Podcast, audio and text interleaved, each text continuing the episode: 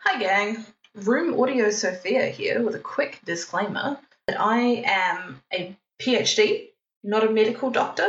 While I know a lot about medical stuff, nothing within this podcast is medical advice. So if you've got questions, concerns, something you're worried about, see a medical professional. Thanks, and stay safe.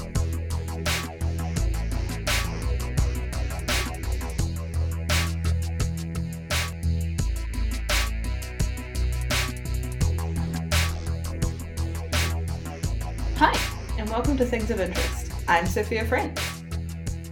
And I'm Serena Chen. and this week we're going to be talking to you about vaccines. Everyone's chatting about vaccines again. It's so exciting.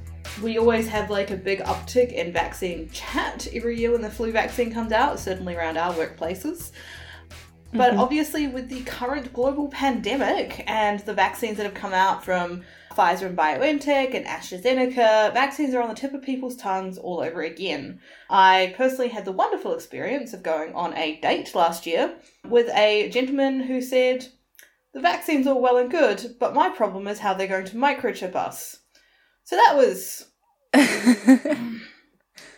I mean, honestly, like the red flag was when he asked why I moved to Melbourne and I described my PhD, and he said, I don't really believe in mainstream science. So I don't really know what else I expected from that conversation. so, what we're going to do is I'm going to chat a bit about vaccines. It always feels weird not throwing to you immediately, Serena, but this is just my field. yeah. Please. No, this is the reason. Yeah, yeah. I'm going to chat about vaccines and then I'm going to continue to talk. And every so often, Serena will, will come in with questions or good viewpoints. I'm going to relate, just a spoiler alert, I'm probably going to relate everything to computers and code because that's the closest analogy that I can find to Mm. a field that I work in. And I've found that it, the analogies line up, in my view at least, pretty well. But yeah, please keep going. Cool. So vaccines and immunization now can kind of be used interchangeably. The vaccine, when you're vaccinated, that's the experience of getting a shot, usually in your arm. When you're a wee baby, it's in your butt. For certain diseases like, I think, typhus, you'll take pills, and those will immunize you against a disease. They used to mean different things in the lay sense, like when people just say words, they don't really, so I can't be bothered with that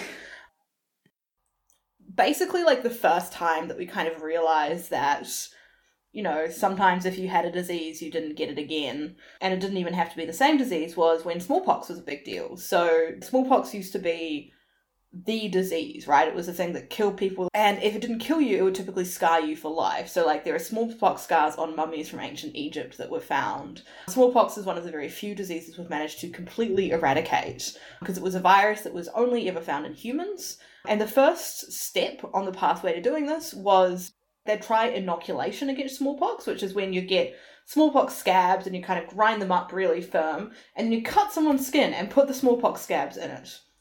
And Mm. sometimes this inoculated people from smallpox. Sometimes they got a mild version of smallpox. Sometimes they just got smallpox. So, you know, sometimes you just get the disease and then you might die. Okay, that's not awesome. That's been around for a really, really long time. So, smallpox inoculation, we have evidence from like the 1500s in China, in Europe, probably around the 1700s ish, is when they started adopting the practice.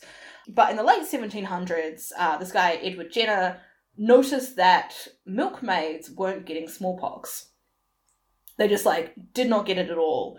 And he kind of put the bits together in that like milkmaids will typically get a separate and much less bad and deadly disease called cowpox, which would cause like sores on their hands, and it was kind of related to the work they did with the cows. Like I think they got it through milking or something. I don't know. Safe assumption. And so he started testing this, I think first on his own children and then on incarcerated criminals who couldn't meaningfully consent to it. So cool, good history of medicine we have there. Shame if terrible things happen to it. That was kind of like the first inoculation. Like that was the beginning of vaccination, immunization, using things that weren't the disease itself to help you not get the disease in the future. It's generally the idea behind all of it.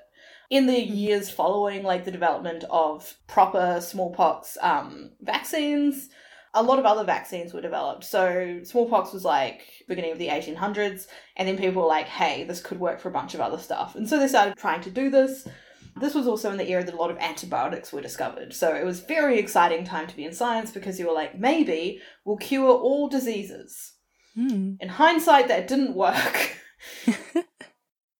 so, a lot of the time, what a vaccine does now is instead of giving you a related but different disease and you just get to be sick with this other disease for a while, will typically give you like dead bits of the disease, right? So, your measles, mumps, and rubella vaccine, your flu vaccine, a lot of the time, that will include just like a bit on the outside of the thing that is giving you disease. So if you think about viruses it's like they've got an inside and an outside, the outside bit is what our cells see.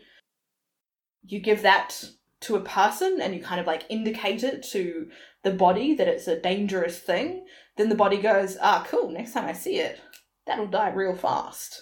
Mhm. I'm trying to organize my thoughts now. There's a lot. It's a huge field. Such yeah. complexity as well. Yeah. The other way that we can vaccinate people is by using an attenuated version of the disease. So instead of having just like a dead bit of a virus, you get like a virus that's just like it can't replicate. So you take out the bit that can replicate and you're like, here's a virus. This is what it looks like. Next time it's here, like kill it. Kill it real fast. This occasionally backfires, so there's been like ongoing attempts to create a dengue vaccine. Mm-hmm. Dengue fever is a disease carried by mosquitoes. It has the really horrible thing where if you get it once, you'll generally get pretty sick, you might die. If you get it mm-hmm. additional times, you're much, much more likely to get a form of dengue fever that is called dengue hemorrhagic fever, which is when you Uh-oh. bleed and die. So that's mm. and attempts to vaccinate have resulted in people's infection subsequent infection with dengue fever. This is typically done with american military in that they just get the dengue hemorrhagic fever. So essentially their body's acting like it's already been infected once. So not all vaccines work. Sometimes they go terribly wrong. Mhm. so when it go comes to like vaccines today, we're trying really hard to move away from having like an attenuated version of the virus or virus or bacteria and more towards just having like dead bits of virus or bacteria.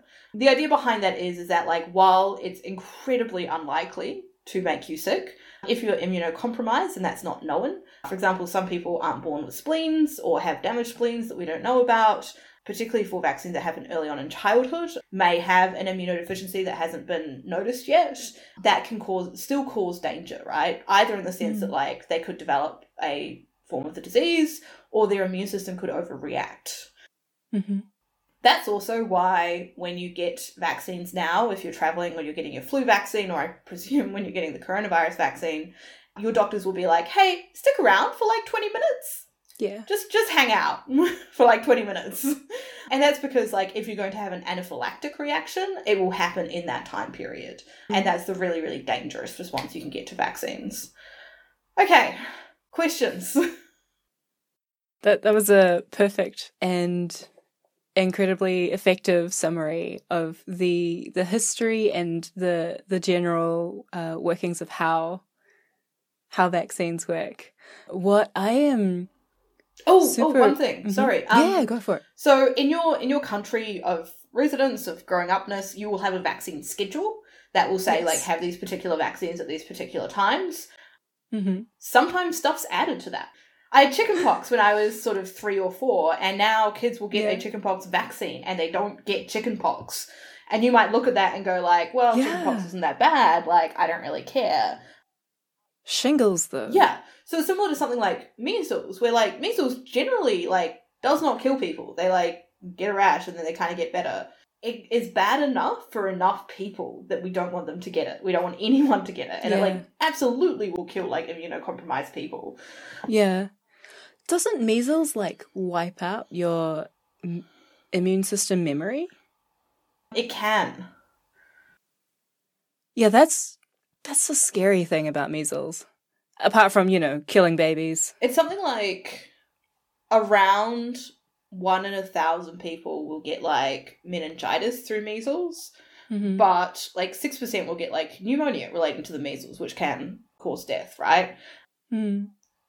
And it's been a similar approach, right? There was enough burden on the healthcare system that like you want to prevent people from getting it. Yeah. Chickenpox, particularly if you don't get it as a child, can be really severe when you get it as an adult. And Mm. I and I don't know, did you get chickenpox as a kid, Serena? Yeah, I yeah. did. So we've now just got like chickenpox virus just hanging out. Yeah, just in our spinal column, just having a good time. I think it's varicella zoster. I'm so mad. I'm so mad that like the chickenpox vaccine didn't come out and get added to the schedule when we were children. There is now a vaccine you can get. I think if you're over sixty for shingles. Oh. which will pr- like help prevent it from like breaking back out again because old people are most at risk of shingles as their immune system Yeah. kind of gets old. Mm-hmm. Right, Natch. sorry, you had a question. No, I've forgotten about it completely. I got Um, too excited. Let's just let's just keep yeah, let's just keep riffing. The other thing with vaccination schedules is over time they'll be adjusted, right? So like measles, mumps, and hmm. rubella used to be separate vaccines. DPT, which is diphtheria, pertussis, and typhoid, I think, they used to be separate vaccines as well. As we get better at making vaccines, better at understanding how different vaccines interact, at understanding how the body responds to them, like what we need to do in order to like elicit memory in your immune system, we can start combining those and changing that schedule. So if you're a bit older or even like shit our age and you look at the schedule now, you might be like, "Oh, like they're combining a few more than they did when I was a kid." And in my case, be kind of mad because I hated needles. um, so it's like, "Oh, I didn't need to get that many shots. Well, get out of here." good for good for all the kids these days though. That's good. Yeah, like it's it's fine, right? Like it's medical research and medical science updates as we get more information and that is entirely how it should be. Yeah. And it's always nice to see that like flowing through to public health advice. God, I love vaccines. I always feel so powerful after I get my flu shot. Oh my gosh. We are, you know how like tech bros talk about body hacking and they talk about Yeah. like fucking putting RFID chips into into their hands and stuff. Like vaccinations are literal body hacking. We are literally sending code to our immune system and being like execute this. Um, I think about it like if you go into like a, a dairy or a 2 4 or if you're in Australia, a 7 Eleven, and they have up those signs of like these people have stolen from us and like the photos. That's Yeah. basically what vaccines are doing. They're just like showing your immune system a photo and being like, no, incorrect. not not not this guy. yeah. If you see them, arrest them and kill them. Arrest them immediately. So then we now have some really promising and, you know, approved in many countries coronavirus vaccines, COVID 19 vaccines. There are a few different types that have been approved. They have different sort of protection rates associated with them. So I believe the BioNTech is 95% 95. and AstraZeneca is 70 ish in current studies. 95. God, that's It's good. so Such a good ridiculous. Mm.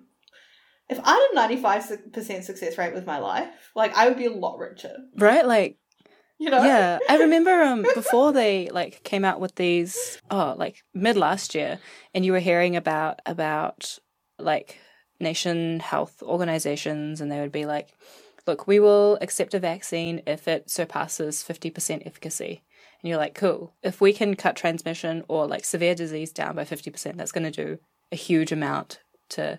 And then they just like swing on up on the world stage, be like, "Hey, everybody." Oh, How, how's ninety? How's ninety for y'all? Mm. Hmm. Ah, so anyway, the I mean, obviously this is exciting because it's going to help us curb like the current global pandemic. But the other reason it's really exciting is that certainly the Pfizer BioNTech. I should check what the AstraZeneca one is. Is the same? Uh, no, I think it's the Moderna and the bi- yeah, those are the mRNA ones. Yeah. Cool, cool, cool. It's an entirely new type of vaccine, which is So just like cool. so cool. And I really keep listening. Don't hear the words entirely new type of vaccine and be like, ah, scary. I'm hanging up. No, no, No, okay, extremely it's cool. fine. We've been we have been trying. we've been working like to an extent on creating an mRNA vaccine for like thirty years, right? Mm-hmm. Because what we currently do is we take bits of the virus or bits of the bacteria, or sometimes, if you're really unlucky, bits of the like little worm that gives you an infection. oh, I hate plasmodium. Yep. That's stuff like malaria. Ugh. Instead of doing that and like maybe causing an allergic response, maybe causing some other kind of like immune response that isn't technically an allergy but is still really bad for you, instead of that, we're now giving your body a little bit of the code to make the thing that surrounds the virus, and your body will just be like not allergic to a thing it makes itself usually. Yeah. Unless you have an like immune disorder, in which case, like we already know because you're allergic to yourself, and we would have picked up on that by now. I have a lot of thoughts about the immune system, and I want to say all of them. Yeah. From like what I'm looking at it, how I understand it to be is that like giving a dead version of a virus, and like we should probably emphasize that the the vaccines that are using the the current technology of giving you like a dead version of the virus is actually extremely safe, and allergic reactions are very Oh, very yeah. very rare. Uh, so you should totally still get your flu shots every single year. Boom. But I I kind of see it as like shining a torch onto I don't know the the wanted poster for the virus and like you know spotting the virus with a torch and the mRNA one is like shining a laser pointer. It is just it is extremely extremely and it's so freaking cool. Please please keep going because I'm loving all of this. It's it's specific. It's easier to mm-hmm. update. It's programmable. You can patch your vaccines a lot more readily. Yeah, That's the thing that blows my mind. It is programmable. Like we can print off essentially these RNA. Th- That's so freaking cool. I, I love how excited you are about this because I'm like, of course you can print off. Like, it's a pain in the ass, but of course you can. so, the way cells Mm. work is inside each of your cells, you've got some stuff called DNA. That is your genome. It makes all the code that makes you who you are, plus your environment a little bit. Mm-hmm. Every living thing has that. Are viruses living? Maybe, maybe not. Some viruses don't have DNA. They have a different kind of like set of code called RNA. RNA is a little bit less stable. That's why these vaccines need a um, super cool chain. So you Mhm. might have heard people talking about like, you know, the fact that these guys need to be stored at minus 80, like it means they're not super good for, I don't know, all of Africa. Oh, we can't transport it really far or like make it in heaps of places. Oh, whoops, guess like the global poor is fucked. And so in, in our cells, in our little human cells, the DNA encodes lots of different things called proteins, and proteins make up your hair and your nails and every little thing that like creates your body is a protein. Like it's just a little building block of stuff. Like it's what we actually use to form ourselves out of. Whereas Mhm. the DNA is like the plan for that. And the RNA is a bit in between. The RNA goes to the DNA and goes like, hey, what's up? And the DNA goes, please build this. And the RNA goes out from where the DNA is, the nucleus, it out to the cell and goes like, we're going to build this now. The like quote unquote reason for that, like there's a lot of evolutionary theory we could go into, but like generally the accepted reason for that is that DNA is like, we want it to be really accurate Yeah. pretty important for the DNA to consistently be the same. And if we were like unlooping it and making proteins off it all the time, that would expose it to a lot of damage and a lot of risk for mutations. And so instead, we have like this sort of tracing paper version of RNA, which can just kind of go between the DNA without like damaging Yeah. it too much and kind of keeping it mostly spooled up, and then go out and then make lots of copies of protein if there needs to be lots of copies, or only a few if there only need to be a few, and then it gets destroyed afterwards. I think about this like so with computers and computer programs, these like executable binaries, they sit in like your hard drive, right? In flash storage. And when you run a program, it doesn't just run off the flash storage. You have to make a copy into RAM, into working memory. And it's like the exact same idea is that like if you keep executing off of flash storage it's it's like hard to get to. It's very stable right? And it's it's very good against protecting from errors but it's very slow. But then you make a copy you put it into ram and suddenly like everything becomes very accessible it's very fast but it's also very fragile and it's prone to damage which is fine if you're just like you know it's in it's in working memory. Hmm. and this blows my mind so much because computers are a thing that like we built and we thought about, you know, if we like reasoned through. And in our bodies every single day, we have these mechanisms. Like we have error correcting in our DNA. That's mind blowing to me. Like, you know, the DNA two strand yeah. thing and how one base always connects to one other base and not just like any other base. So you basically have like two copies in one strand uh, in one bit of DNA, which means that you have inherent error correction. So if one of those bases gets changed, you can tell that it doesn't match with the other one, and then like the the thing reading the DNA can be like, "Whoa, nah. I don't like this. Delete this. Get rid of this." That is freaking mind blowing to me. This is like in our bodies. I'm sorry, I'm just having a moment. I'm going to have okay. a lot of moments. when when DNA is being replicated, there's like specific proteins that like go across and like check for errors. So cool. Yeah.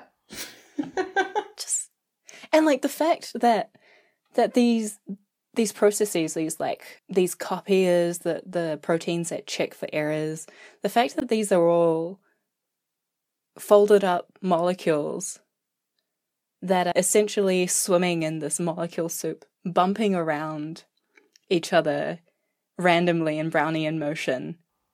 And that's not not necessarily true, but like, you know, how yeah. it, it, it's mostly a random process and then they by the sheer affinity of the different molecules, they like latch on in the right places and then like carry out their process. That's yeah. I mean, your your cells. I would be very hesitant to say a huge amount of things on a biological level happen randomly. Like we usually say that things yeah. are random or stochastic when we don't know what's causing them, but there's probably something causing them. Right. So there'll be things like chemical gradients or acid base gradients. Mm. And there's a lot of like your cells all have like a little skeleton holding them up. That's why your body has a shape. Mm-hmm. There's really no other way to put that. And those skeletons help arrange everything and like make sure the proteins that need to be in one place are in a particular place. There's some proteins that have like one side that's hydrophobic, so doesn't like water, mm. and one side that's hydrophilic, so likes watery stuff. And that's what your cell membranes are made of, is like one end is like, heck yeah, water, and the other end is like, no, no, no, let's find a safe place.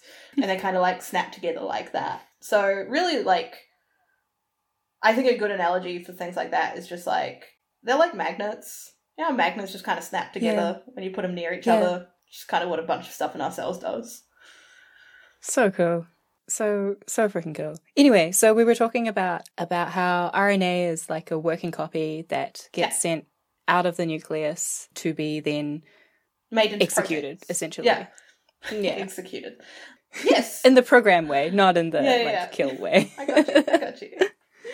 And so, like, using RNA to sort of make cells make stuff has happened a bit. Molecular biology. RNA is like quite, because it's quite fragile, it usually needs to be stored very cold. It's kind of just a pain in the ass a lot of the time, like in my lab work and a lot of people's lab work. They'll probably use DNA, so they'll just like temporarily give a cell a bit of extra DNA and just be like, go for gold. Problem is, when you like want something to work in human subjects, you can't just be like, I don't know, have some extra DNA. Like, let's see how it goes. Because mm. that can cancer. That can cancer very easily. when it comes to just like putting DNA in your blood, not a huge amount of risk associated with that. When it comes to putting DNA in your blood that's specifically tagged to be taken up by cells and then transcribed, there is a lot of risk associated with that. So you know, if you're getting a vaccine and the vaccine is DNA based, which it may be for some viruses, then like absolutely no risk associated with that.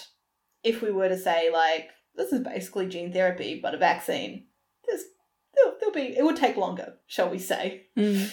So mRNA is actually like the really good way to kind of find the middle ground when it comes to vaccines because it doesn't last very long. Like, you know, your cell will make a few copies and then there are particular tags you can put on the beginning and the end of the mRNA that tells it like how many copies to make and when it should get digested. So cool. It can't really integrate into anything. Like it won't touch your DNA, probably. And yeah, it's gets your cells to make a bunch of the copies of the spike protein in the COVID 19 case. The cells put those on the outside. Your immune system goes, Well, what the fuck are those? Kills those cells a few times and then it's like, Cool, so those are bad. Those are evil. Got it. And then as soon as you get a COVID 19 infection, Like usually the infection will land a bit, right? Like this is how the flu vaccine works. The infection will land a bit, but it, it basically gets destroyed before you even notice that you've had an infection. Mm, that is really cool. I also, so I read a really cool blog post, which you might be able to tell from like me linking everything back to um, to computing analogies and it's this blog post that's like titled like reverse engineering the mRNA vaccine where they look at the the source code for the mRNA vaccine and break it down and kind of explain in in comp sci terms what each bits of the source code do and one part that I found really really interesting and really cool was that all of the all of the U's I think because it's RNA, were replaced by the symbol, the psi symbol. Mm. And they explained that it was because we were using a, a modified version of that base because they found out that by using this modified version, it gets through our like our own body's, you know, firewall antivirus. Yeah. The uh, the original the original firewall. I mean, the fever's the original firewall. Probably just the Yes. original antivirus. yes. But it, it gets through that because our, our bodies just see it and they're like, cool, whatever. Whereas when our bodies see the, the usual like U base, then they're like, whoa, whoa, whoa, whoa, whoa, hang on, hang on, hang on. This looks like foreign code and I'm not going to do anything. I'm going to destroy it. Which is literally how hacking works. Like it's literally how how we break into computers. We send them corrupted data basically or like a like a different version of the data that they're not expecting and so if they're not expecting to see it it gets through the computer's defenses and then it gets executed upon. And it's like holy shit this is like exactly the same idea. Exactly the same. And we're now using it to to stop a pandemic. That's that's pretty incredible. Yeah, that was very cool. Oh, one of the things I did want to touch on is I think a lot of Hmm. people have, I mean, fair enough, given the information that a lot of people have around vaccines, expressed concern at how fast these were developed. oh yeah Mm. There are a couple of elements to that. Firstly, that like we've been working on various types of coronavirus vaccines for a while. So since the SARS outbreak, there have been like various attempts to develop a coronavirus vaccine. While this is a new type of coronavirus, there was some work that had gone into this already. The other element being like when it comes to mRNA vaccines, as I said, we've been working on that for like 30 years, just trying to get the technology good. But mostly it's happened quickly because all the bureaucracies got out of the way. And when I say bureaucracy, I don't mean safety testing. I mean bullshit like writing grants to be like, please let us Yeah. make a vaccine that will save lives. And then, you know, policymakers are like, I don't know, do you really need to save lives though? Like, is it more important than like Mm. this other research? I just, I don't know. We should Yeah. decrease medical funding next year. Yeah So there was just like basically there was money, there was like agreement that this was our priority, and there was an ability to like get people for trials quickly and easily. And that meant Yeah. instead of taking ten years to develop a vaccine, it took shit like a year, six Less like eight one, months. Yeah. That's incredible. It blows my mind how much how much humanity is capable of if we just prioritized it. Hmm. It's hard when you work in medical research a lot of the time because like Yeah. all of the work is valuable, right? Like, I mean, certainly I worked in pediatrics the time that I was in medical research. So you can't really turn around and be like, these children do not deserve to live or have quality of life, whereas these children do. And yet that's what people who make decisions on grants decide every year. Mm. It's really, it's a question of funding, right? Like there needs to be more Yeah. money in medical research. Because if we don't have that money in medical research, then people are going to suffer unnecessarily, die unnecessarily, and also like the economy will be bad probably. I don't know. It's Mm. it's that like shitty argument you have to make when you're like talking to policymakers and lawmakers where you're like, you know, there's harm, there's suffering, this is really bad. Also, there'll be a burden on the healthcare system and they won't be able to contribute to the economy. So can you let me do the thing now? It is it is quite disappointing how how often we have to frame all of these arguments in terms of this m- mythical worshipped economy. And what's even more frustrating is that the knowledge that we have more than enough money and resource to because the thing is like these grants for research and funding for healthcare often come up against and compete with funding for like infrastructure and education and other things that like are really genuinely things that we all need. And the thing that's disappointing is that these things never seem to Sophia's just linked me to a Twitter account that's like, is this the has Jeff Bezos um, decided to end world hunger yet? And it's just no. Is that the account? Yeah. Yeah, so I mean there's like there's some good political commentary around like, you know, why we worship billionaires and why like we seem to think that someone who earns like four hundred million dollars an hour like actually earns that wage. But also like every day there's a tweet that says Jeff Bezos has decided he will not end world hunger today. Pretty much. And that's what I was trying to get at before, which is just like all of these crucial things medicine, healthcare, education, infrastructure all of these are vying for the same small and ever decreasing pot of money when we have this like huge pot of money, which is in like the hands of 20 people. And we're not vying for that pot at all. And it's just baffling that we could I'm just sending Serena like Twitter accounts that do a bunch of maths around billionaires, specifically Jeff Bezos. It's baffling. It's baffling. Eat the rich. Wheel out the gu- guillotines. I don't care. Like, I'm not saying we all have to kill billionaires. I'm just saying let's take their money. Yeah. We don't even have to take all their money. There's been like a bunch of people who've done the math around like if we took all of the billionaires down to one billion dollars and like one billion and one dollars or something like that, would still have enough Yeah. money to like just make the world an objectively better place. But money's Exactly. fake, you know. Like, what are we gonna do? So does that mean it's easy to take then? Because damn.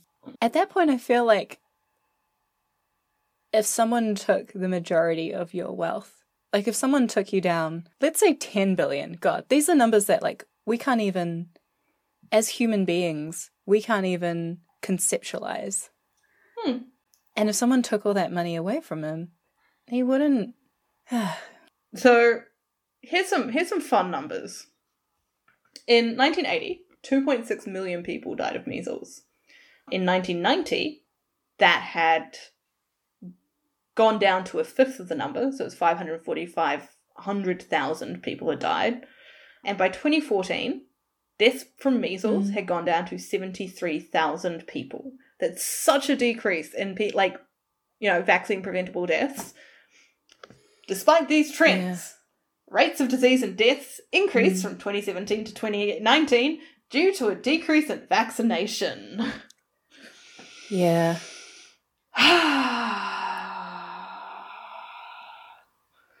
so, I'm going to spit a couple of hard truths about vaccinations and a little bit about the coronavirus vaccine as well. It doesn't Mhm. include a microchip. Have you seen how big microchips are? It's definitely not there. Follow up point. If you or Mhm. anyone in your life is not convinced by the fact that microchips are surprisingly big for something that's called a microchip, do you genuinely think that this government is organized enough to do a conspiracy like this? Like re- at every level, and no one's leaked anything. Like, do you genuinely think every state employee is that competent? And it's fine if you do, Yeah. but that is such a tenuous thing to believe. This was the point where the very bad date I was on faltered slightly because he was like, "Oh yeah, the Australian government's in on it," and I'm like, "Scott Morrison, Scott Morrison is this together?" But also, like, just thinking about everyone in the chain who is paid what they're paid to keep something like that a secret. That's just, I don't believe it. People paid much more than government workers have leaked less incendiary, incendiary things all the time. Oh, just like dipshits in Canberra have just fully left like documents about people on the seats of their cars that have then been broken into. Mhm. Like, They're not going to keep this quiet. if you're worried about vaccines and if you're worried about any vaccine at all, like talk to your healthcare provider about it. Talk to someone that you trust about it because they will be able to say like, "Yes, I see why you're worried. Get it done at the hospital," or like, I can be there when it gets done if you want that. I think a lot of people are concerned because for a very long time, a lot of vaccines had egg as part of the binding agent. Mm. And so people who hadn't been like diagnosed with an egg allergy did have quite serious reactions to vaccines. And those are people kind of our age and a bit older. And I think that's very fair to be afraid of. But if you talk to your doctor or a nurse who's involved in your treatment or any member of your medical treating team, like they will be able to tell you like the risks associated with it. The other thing is that a lot of the anti vaxxer scandal bullshit includes stuff about how there's formaldehyde and mercury in vaccines. There's less formaldehyde and mercury in, in a vaccine than there is in your sushi. Like, there's Yeah, more mercury in all salmon, Food safety could be better. every vaccine you've ever had. Yeah, well, I mean, we could have polluted the oceans less, like, let's be honest. Yeah. So what I worry about with the what we say to everyone, and this is what everyone hears, right, is at the end of the day, talk to your doctor, talk to the people that you trust, Yeah. talk to talk to the nurse that you know. And the worry is with specifically with the anti-vax crowd and with the like general conspiracy theory crowd is that the people they trust are specifically not healthcare workers. They actively distrust doctors and the people that they do trust are deeply embedded in these conspiracy theories. And yeah i'm i'm just not sure how I think I th- I think in those situations you have to ask like quite genuinely like why someone is afraid, why they don't trust the medical system Yeah. because I mean, I think with the coronavirus vaccine, we see a lot of distrust from communities that have been historically marginalized by Yeah. the medical systems. And it's like, that's fair. Like, it's fair if you're an Indigenous Australian and you don't trust this vaccine. That reflects your entire, like, people's history of engagement with Western medicine. Mm-hmm. It's fair if you're black in America and you don't trust the coronavirus vaccine because the Tuskegee syphilis experiment, I think, was trying to tell people that they were treating syphilis when they were actually giving it to them yeah right? Like, very legit. yeah Do your best to find someone that you trust in those circumstances. And in the instances that you're afraid, like, I mean, I think this is something to call out to, you know, medical professionals as much as anyone else. Like, people are afraid, right? Like, that's why they don't Mhm. trust it. And often they're afraid for reasons that are legitimate given the information that they Mhm. have. And I think we really need to be more sympathetic to that. I see far too many people who are just like overeducated inner city bullshit liberals who are so willing to go like, oh, they're not vaccinating their kids. They must be dumb. yeah it's And it's yeah. like, well, no. like, I think a lot of the time when I have conversations with people who may not be totally trusting of vaccines, bad date notwithstanding, a big fear around the MMR vaccine is that there was a lot of advertisement around the idea that this vaccine causes autism. Now, that study has been fully retracted by the guy who wrote it. Like, he admitted that he fudged his numbers. But the other thing, and the really key thing to this, is like, would you rather your child die than of autism? Like, really? And something I found like really compelling to talk about is like I think people think of autism and they think of like the most severe worst case scenarios. And those are you know, still beautiful people who deserve our love and affection, but I think it's something that as a parent you want to alleviate your child of any suffering that you Mhm. possibly can. And like I completely not being a parent as much as I can, I completely Yeah. understand that. But I think, you know, when I talk to someone and I say like, hey, like I'm autistic and it's chill. Like I have a good time. Mostly. There's been a pandemic, it's been pretty hard the last year, but you know, aside from that, having a great time. That's a better conversation to Mm. have than to be like, oh, you must be stupid. Oh, haven't you read this? Oh, haven't you considered this? It's to be like, well, look, like, your fear is someone like me. And I'm pretty rad. I got an award this like last year for being really good at being a gay. Like thirty under thirty, media luminary, Sophia Frentz. Um,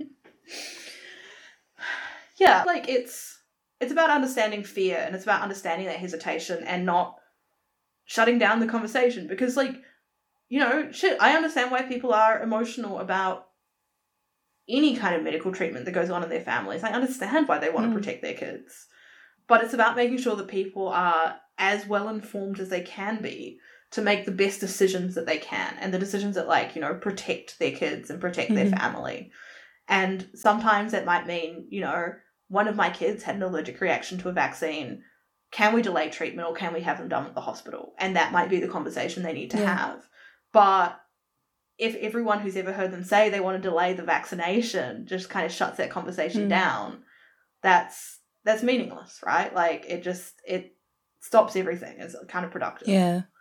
I think this harkens back to conspiracy theories. Can't remember if we talked about this in our conspiracy theories episode. To to believe in a conspiracy theory is not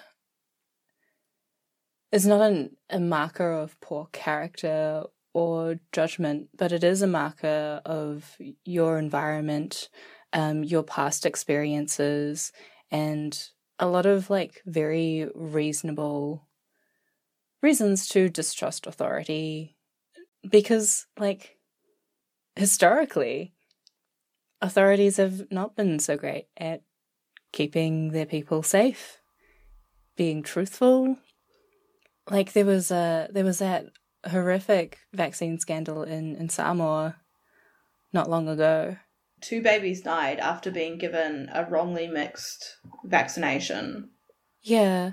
And that kind of stuff happens. And like when, especially, you know, a- as you mentioned before, if you're a community where your own people did not have a hand in developing these vaccines, did not have a hand in like yeah in the science behind these things, or like whatever other conspiracy theory touches on it. Like if So, like, if, if we're talking about the Pacific Islands, like, this is a bone I continue to pick with a huge amount of medical Mm. researchers. Often, medical researchers and doctors that go over there to work and help and try and make the systems Mm. better don't speak the native languages and they don't make an effort to learn really beyond, like. Bula, right? Like, that's not Samoan. You know what I mean? Like, and it's just like, yeah, of course they don't trust you. You don't try and speak their language. You're not making an effort to create the human connections that are necessary to like create that trust and means that they'll believe what you say. Yeah, that's a really good point, actually. It's just how how powerful learning a native language is, and how powerful that trust can be when when you make that effort. There's a there's a there's a passage in this short story by Ken Liu about an immigrant mother whose child is like you know would only speak English. It hits me hard, makes me cry. But his mum in the story is like, when you say, I love you, I feel it in here. And she points to her head. And then she says, when you say, well, Aini, she, I feel it in here. And she points to her heart. And that's the difference that speaking in someone's mother tongue makes.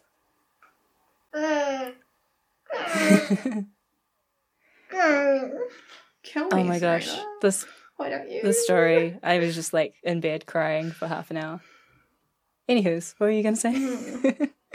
I think it's an like, and it's an element of cultural Yeah. engagement as well, right? Like, I'm sure I've talked about this on on the show before, but like, it's been re- it continues to be really jarring the difference between my experience in medical research in New Zealand and medical research and subsequently work in Australia. Where in New Zealand, like, of course you'd go to a hui, of course Mm. you'd like work to get the kaumātua to like agree with you and understand what you were doing and make sure that they were okay with all of it. Of course, you'd have a multi person on your ethics committee. Whereas here, like I talked to, we had a few labs in my institute that did a lot of work in the Pacific Islands, and whenever they talked about their research, they didn't mention any of that. And I think about like trips my dad did to Samoa when I was a kid because he's a he's a town planner that focuses on environmental Mhm. impact. And so he was working with a few chiefs, I don't know the Samoan word for kaumātua, like in Samoa to like talk about what their people needed to sort of best protect their their land and their homes and their livelihoods and you know with upcoming sea level rise and storms and all of that. And it's like you do like the Samoan version of a hui, Mm. right? Like you do the things that the native people do because it's their land and they're the people who eventually make Yeah. the choice. And I think like particularly like and this is something I've really noticed with Australians is like it's a bit of a white savior complex. Oh yeah. hmm little bit. Where it's like you come in from like extremely educated, well off Melbourne or Brisbane or Mm. Sydney to teach like, and you know, you're here to just help everyone, but you don't meet them on their own Yeah. land, really. Like you might travel to the land, but you're not meeting them there. You're still bringing like all your old thoughts and expectations and like viewpoints from where you've come Yeah. from. Yeah. So there is like really something to be said about like yes it is frustrating as people who are privileged enough to have this education and to like know how these things work, to know how science works. It, it can be frustrating from our viewpoint to to see this huge rise in anti-vax. And like there is there is also something to be said about grifters and people who know that they're lying and are lying anyway and that's that's a different different issue but we as people who are privileged enough to to have this education and knowledge and trust in the system is also a huge privilege we have we have to do the work to to first like acknowledge people and meet them where they are about their fears that are completely reasonable about the history that is disastrous and oftentimes cruel. Build that trust first before we do any explanation or reassurance. And most importantly, to be like really honest about what we don't know and honest about the potential for failure and honest about the the kind of mental calculus that we're all doing in our own heads around risk and reward. It's work that we all got to do. Talk to your family, everyone. I just, yeah, ob- obviously, I'm extremely angry about the MMR autism oh my study. gosh. and all the impacts it's had. Just like there's a lot of people out there who would rather their child die than turn out like me. So much of that is like a misunderstanding of what autism is.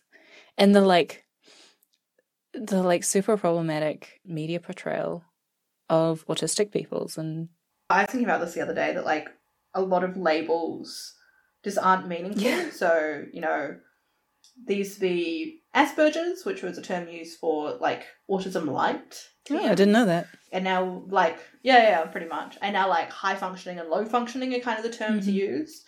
But they also, like, fundamentally misunderstand that, like, what autism is, is like, it's a Mm. neurodivergence, brain wired different. If you put me in a very stressful situation, I might become low functioning, right? Like, you know, quote unquote low functioning. Mm. And so, even like the labels that are used by parts of society that might be more forward thinking and accepting of autism and neurodivergence aren't useful for explaining and communicating things. But, you know, language is limited and we do our best with it. Yeah. We're all trying our hardest. Yeah. Yeah. If you're worried about your family and the coronavirus vaccine, particularly if you're worried they might not get it, something you might be able to do is if you sit down with your family members and help them write a list of questions for their doctor, Hmm. just sort of saying, like, what do you need to know to be comfortable with this? That's a good approach. I think that would be really, really useful if your family members are at risk. In addition to, like, you know, being old, as I presume a lot of people's family Yes. members are. I don't yeah. what? Statistics, right? There's just there's a lot Yeah. of old people in the world. I guess you're related to some Yeah. of them. And, you know, if you can, potentially like attending doctor's appointments to kind of help if you're comfortable in that scenario. I've certainly been in the situation before where like I've been in the room where a medical professional has been communicating to a relative of mine and as soon as I'm like, oh no, I'm I'm you know, I'm a scientific doctor, but I am, you know, a doctor, my background's in medical research, they suddenly start explaining things properly. Which is I understand why it happens. It's just like if you can have a shorthand to say, I'll understand the big words, you can go for Mm. gold. But it's also a shorthand of saying, like, I'll just be very comfortable to ask questions when I don't understand Mhm. things. Whereas I think for a lot of people who engage with medical professionals might not be willing to ask questions. And that's just like, we all have our own relationships with other medical professionals in our lives. And unfortunately, there is like a lot of people who have the relationship where they're afraid to ask questions of those people. And so, sort of helping and facilitating that, particularly right now when like Mhm. we rely on the medical professionals in our lives to live, facilitating that relationship is only a good thing. I wonder if it's it's a bit different outside of the the countries that have things more under control right now. Because I feel I, I definitely feel uh, the pressure to not go to the doctor unless it's an emergency right now. To like basically not touch the medical system as much as I can right now, just because of how strained it I all mean, is. Even when we first started lockdown 2.0, we were sort of getting like 400 new cases a day in Mm. Melbourne, which is it's not happening anymore, so that's good.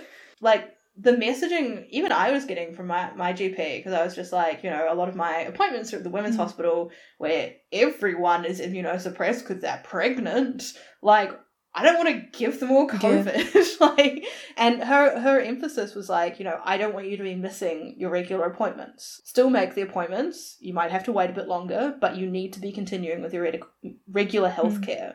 Because like one of the big risks we're going to see from COVID, and I think a lot of places are Yeah. already seeing from COVID, is that people are delaying medical care until their conditions get worse. We're going to see long term negative health effects from people like not paying attention to medical issues now that they really Mhm. needed to. Caveat to that, like I uh, don't understand German, so I I may be Yeah, missing out on like the majority of the the public messaging here. And look, at least you're not in Sweden. Oh goodness, I just can't imagine. I just don't know how they haven't all been fired. Feels like a politician or someone recently who was like, why would we immunize disabled people? They're just going to die. And it's like, thanks. Why go to the doctor at all? Sweden. Why put a band aid on a cut? Why? Why do anything? We're all gonna die. I mean, I love that for just like so long, New Zealand has compared itself to Scandinavian countries, and now we're just quietly Mm-hmm. Yeah. not doing that. Just like, we compare ourselves to ourselves now. just like Sweden. I don't know. You know who's great? Norway. Finland. They're pretty cool, I think. So, when I first was reading up about the new mRNA vaccine, my first worry was if this thing that is engineered to like cloak itself past our body's defenses so that our cells would, you know, make the spike protein, could it make like the wrong spike protein or make the bad thing? Like, could it hack our body in a bad way? And that was my first concern. Okay. That's a fair concern to have. The short answer is no. I suspected. uh, the long the long answer is when you get the vaccine, there'll be lots of copies of the mRNA in there. So even if there's like a little mutation somewhere in it to make it like a slightly different spike Mhm. protein, that's kind of fine. There's lots of good copies around, and this isn't an infectious element, Mm. right? It's just a bit that makes a protein. It's not something that's going to give you a Mhm. disease. The other thing is RNA. RNA technically can alter Mhm. DNA. This RNA probably won't slash is really unlikely to because the instances where RNA does alter DNA are very few and Mhm. far between. So it just kind of like goes into the bloodstream, goes into our cells, goop, makes a protein, gets digested. Mm-hmm. Like that is a very fast process. It's also for something to be approved, it does have to go through all of the Yes. safety testing. Right? Like this sort of like allowances around COVID approval is that it's been allowed to be approved while we're still partway through phase three testing. So phase three testing is like efficacy and particularly long term Mm. efficacy, right? So like these vaccines have been approved while we're still in phase three trial. So like we've got a good idea of efficacy from like when we first started Mm. phase three. We don't have like an amazing idea of efficacy for 10 Yeah. years because we didn't have this vaccine 10 years ago, right? So that's the bit that's been sped up slightly is like we know that it's going to get you Mhm. this far. We don't know how much longer it'll go. We'll keep updating you, I guess. But if we can do enough to like stop this being a Mhm. pandemic, like that's good. So I don't know if you remember when we were in like year seven or year eight, there was a men's B vaccine, so a meningitis B vaccine that came around a bunch of schools. yeah, I think yeah, I do remember that. Okay, so what was happening there was that there was a sort of like little epidemic of meningitis B starting up. A lot around like 11, 12, 13 year olds. There were all those posters that were like, don't Yeah, yeah. it, it's gross, you'll get meningitis. That vaccine, it doesn't give you lifelong protection, it gives you like sort of a year ish of protection, but it was enough to stop that from becoming like a fully fledged Mm. epidemic. If this vaccine does that, that's probably all we need to get like healthcare back on Yeah. track. If this vaccine gives you lifelong protection, Even better. that's awesome too, right? Mm-hmm. Like, you know, we're sort of we're trying to fight this battle one step at a Yeah. time. And so even if we get like a year protection out of a coronavirus vaccine, it could be an annual thing, like a Mm. flu shot. Like, and that's fine. That's cool too. Thank you for for doing Yeah. all this. I mean, it's it's my pleasure. Like, I love this stuff so much. It is so cool. If you're interested generally in like hearing more about vaccines or medical history or science in general, Yeah. my my fave podcast for this kind of stuff sawbones and science versus Mm. those are probably my two go-to's i also listen to no such thing as a fish which is not always science but they do like fun facts and i love a fun fact Fun facts are fun. so i think like our probably like main points that we've hit from this episode are vaccines are groovy if you have doubts please talk to a medical professional in your life Mm. there won't be a microchip in any of the vaccines because microchips are big and vaccines are liquid. I don't know how else to put that. Microchips are really big. They're so big. It's it's like a different order of magnitude kind of thing, right? Like when we talk about tiny, tiny microchips fitting onto like the you know, the, the nail of your pinky finger or, or whatever, that's like small in terms of microchips. But in terms of like molecular machinery, that's huge. Like you think about massive. Your body will shit that out so fast. think about a microchip the size of a grain of rice, and now imagine being injected but with a grain of rice, an uncooked grain of rice. Now you're getting it. Uh-uh. no, thank you. Yeah. Obviously, vaccine rollouts are different in every country, but please, like with the coronavirus, the COVID 19 vaccine, like check where you're at and make sure that you get that in as timely a fashion as possible. hmm Generally, yeah, love vaccines, don't love the Swedish government. I think that's the summary of this episode. That sounds perfect to me. Stay safe, wash your hands. yeah, yeah, those are good. Wear, your wear a mask. Wear a mask. Thank you for listening. Uh, if you enjoyed this episode, please share it with a friend, give us some likes, give us some stars. Wherever you find us, we, we love your opinions and thoughts. If you would like to share those opinions and thoughts with us, we've got an email, it's castinginterest at gmail.com. We've got a Twitter feed at castinginterest, and we have a Facebook page, which is Things of Interest. The email is checked the most. So Yes. use with that knowledge what you will. I've been Sophia Frentz. and I'm Serena Chen. And as always, stay interesting.